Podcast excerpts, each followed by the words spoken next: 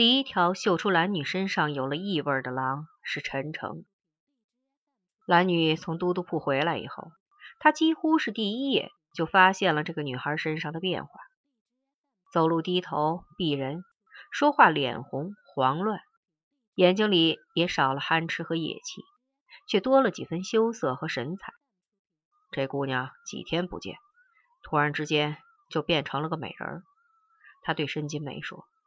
申金梅点点头说：“是啊，桃子熟了，趁着新鲜，你赶紧咬上一口。”好吧，先下手者为强。陈诚说。那天晚上没有月亮，满天的星斗洒下斑斑点点的星光，娘娘沟显得阴郁而凄惶。蓝女从女知青的窑屋里出来，刚拐过院门口的泥垛。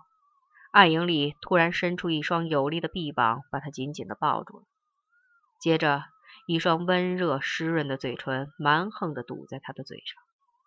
他没有喊叫挣扎，甚至不害怕。他也闻出了那个人的气味，他喜欢让他吻他。让我摸一摸。陈诚轻声说着，把手伸向了蓝女的衣襟儿。你在外面野了这么多天，处女宝还在不在？早丢了。不信你摸摸看，蓝女嘻嘻笑着，使劲往陈诚的身上贴。陈诚惊慌的推开了她，告诉我出了什么事儿？我给自己找下了一个男人。男人？他是干什么的？不知道。不知道他是谁？你就把自己给了他？他给我娘买了五十斤精白粉，还给了我许多钱。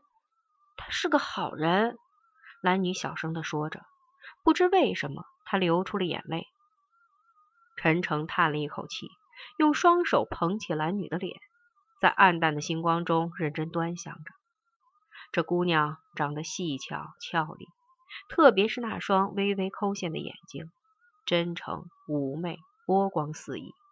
她如果生活在大城市，将会是一个十分引人注目的姑娘。陈诚想。他放开了蓝女，转身走开了。但是走了几步，他又突然站住了，压低声音问蓝女：“那个男人，花了钱买你的身子的男人，在哪可以找到他？”他给我写下了地址。蓝女说着，解开了衣襟，星光映射在她那娇嫩白皙的胸脯上，一对少女的乳房已经微微隆起了。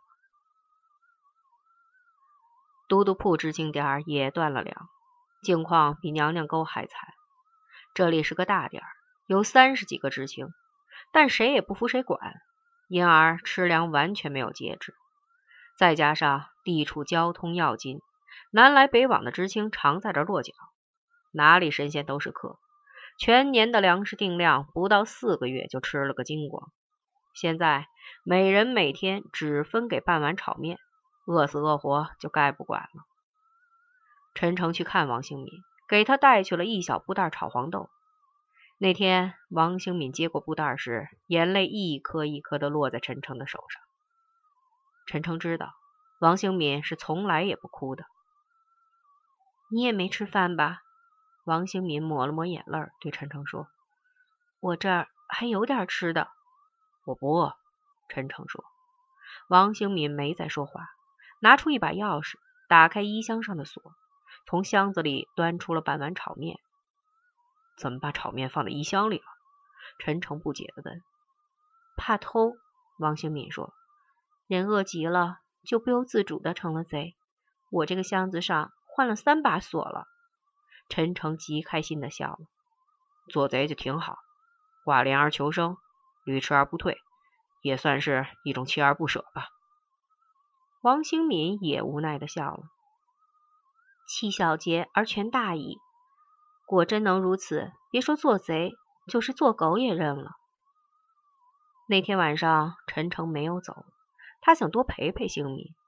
熄灭了油灯，两个朋友静静的躺在炕上，在他们的中间摆放半碗炒面和一袋黄豆。谁也没有碰这些食物，因为整整一夜，他们都在讨论着饥饿和人生。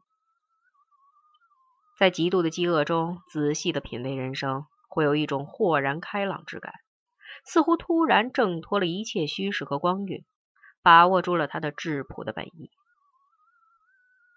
陈诚，你告诉我，在饥肠辘辘、难以成眠的夜晚，你在想什么？你感到沮丧、悲伤、自怜或愤怒吗？不，恰恰相反，在那种时刻，我觉得自己清醒、打滚，甚至隐隐的有一丝窃喜，一种愉悦感。秀敏，诚实的说，我喜欢感受饥饿，因为它使我非常轻松的就卸去了许多负担。什么负担？道德、荣誉、良知和人生责任吗？或许还有爱情和友谊。不仅如此，还包括成规和秩序。秀敏，当我在被饥饿折磨的近乎疯狂的时候，我常常会脱口唱出一支歌。什么歌？造反有理。饥则思反吗？是的，饥则思反，穷则思变。秀敏，你告诉我，这个“变”字的本意是什么？王兴敏沉默了，不再讲话。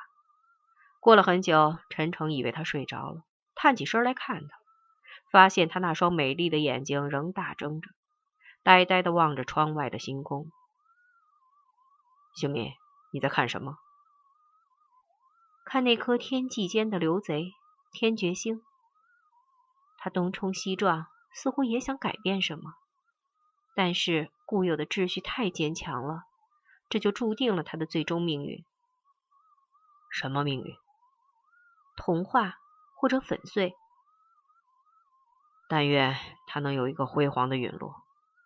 陈诚深深的叹了一口气，而我却为他的结局感到遗憾和困惑。王兴敏悠悠地说：“因为变的本意是破。”对旧思维的舍弃和对旧秩序的否定，他应该有更好的命运。第二天清晨，陈诚从都督铺直接去了大同市，他要到大同的煤矿上去找一个人。他告诉王兴敏，天爵星光临到他的头上，我猜这个人要交厄运了。王兴敏笑吟吟地说：“哪里？我给他送去的是甜蜜和幸福。”蓝女跨进知青灶间的门时，还挺高兴。陈诚派钟伟光去找他，让他来喝粥。但是进了门以后，他却突然感到了一种莫名的恐怖。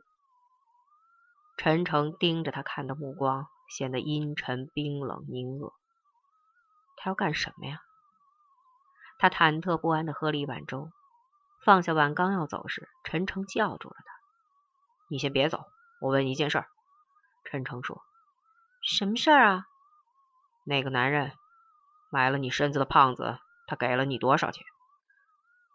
二十。蓝女嗫嚅的说。再说一遍，他用多少钱买了你的身子？二十，真的就二十。他的话音还没落，脸上就重重的挨了一个嘴巴，紧接着又是更重的一脚踢在了他的裆部。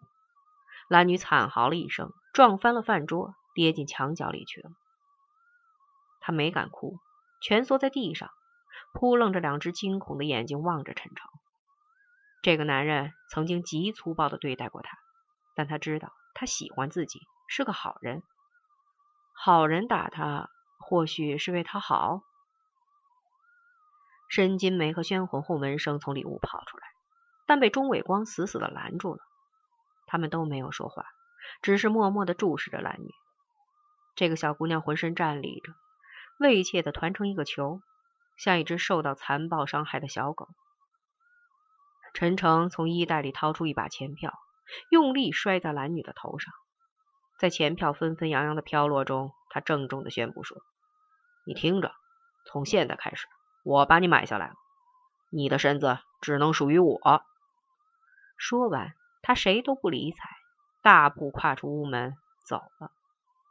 宣红红从屋里一直追到院门外，冲着他的背影愤怒的高叫：“陈诚，卑鄙！你！”申金梅却什么也没有说，甚至想笑。他觉得陈诚是在演戏，而且演技极其拙劣，动作幅度太大，情绪冲动也过于夸张。